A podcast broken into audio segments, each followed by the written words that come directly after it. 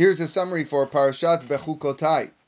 Hashem promised if all the Jews will learn Torah in Bechukotai Telechu, and uh, energetically, Shiyu Amelim Torah, Rashi says, and keep the mitzvot, they will receive wonderful brachot.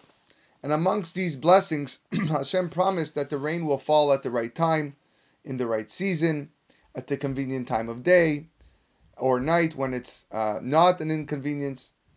Uh, not only that, the rain will purify the air and you will be strong and healthy as a result. Hashem also promised that the fruit and grain will be plentiful.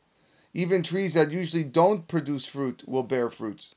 From these foods, you will only need to eat a little, and from that you will be full, and you'll sell the rest, and you'll become wealthy. Baruch Hashem, today we have plenty of food, and we pay back this bracha with extra efforts of learning Torah and keeping mitzvot and making brachot with kavanah. Even though the Jews in Eretz Yisrael will become wealthy, their enemies will not attack to plunder. Rather, the Jews will be blessed with peace. Even the wild animals will not enter the land. When the Jews go outside of Eretz Yisrael to fight, their enemies will be so frightened that five Jews can chase a hundred enemy soldiers, and a hundred Jews will chase ten thousand enemy soldiers. We see from here the spiritual power that the Jews possess.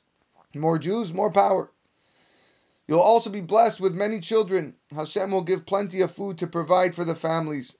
In fact, there's going to be a bracha on the old grain that it will stay very fresh. And there will be so much that you'll have to build new barns to store it all.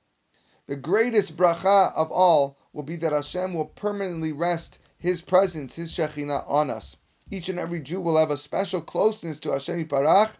As well, He will present us with the third and final Bet HaMikdash. However, Parashat Bechukotai is also known for the Kilalot. If Chas v'Shalom the Jews don't keep the Torah and mitzvot as they should, then they will be punished with six main uh, punishments: sickness, famine, and hunger.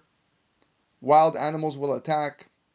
Enemies will attack plagues, destruction of the Bet HaMikdash, and Galut. These punishments are the opposites of the brachot that they will receive for learning and keeping the mitzvot as they should. They're meant as warnings to the Jews to do teshuvah, to keep the Torah mitzvot with emotion, with feelings and energy.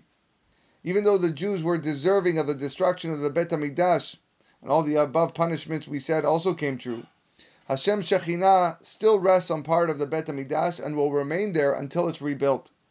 This part of the Bet HaMikdash is on the western side of the Bet HaMikdash. It's also known as Kotel Ma'arabi. Hashem promised that even in Galut, His Shekhinah will never leave the Jews. Overall, they will merit His special protection. This wonderful promise is visible to us. Out of all the ancient nations, only the Jewish people have survived a person may donate to the Bet HaMikdash his own value or the value of another person.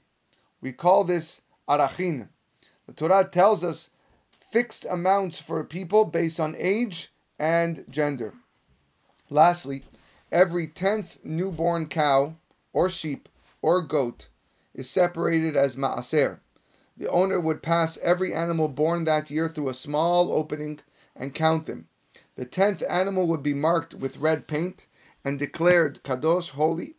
The animal was brought to Yerushalayim, where it was then given as a korban, and part of the meat was given to the owner to eat in Yerushalayim. And again, Bezrat Hashem bizoche to celebrate and perform all these mitzvot in Yerushalayim Ir HaKodesh, b'mera b'yameinu.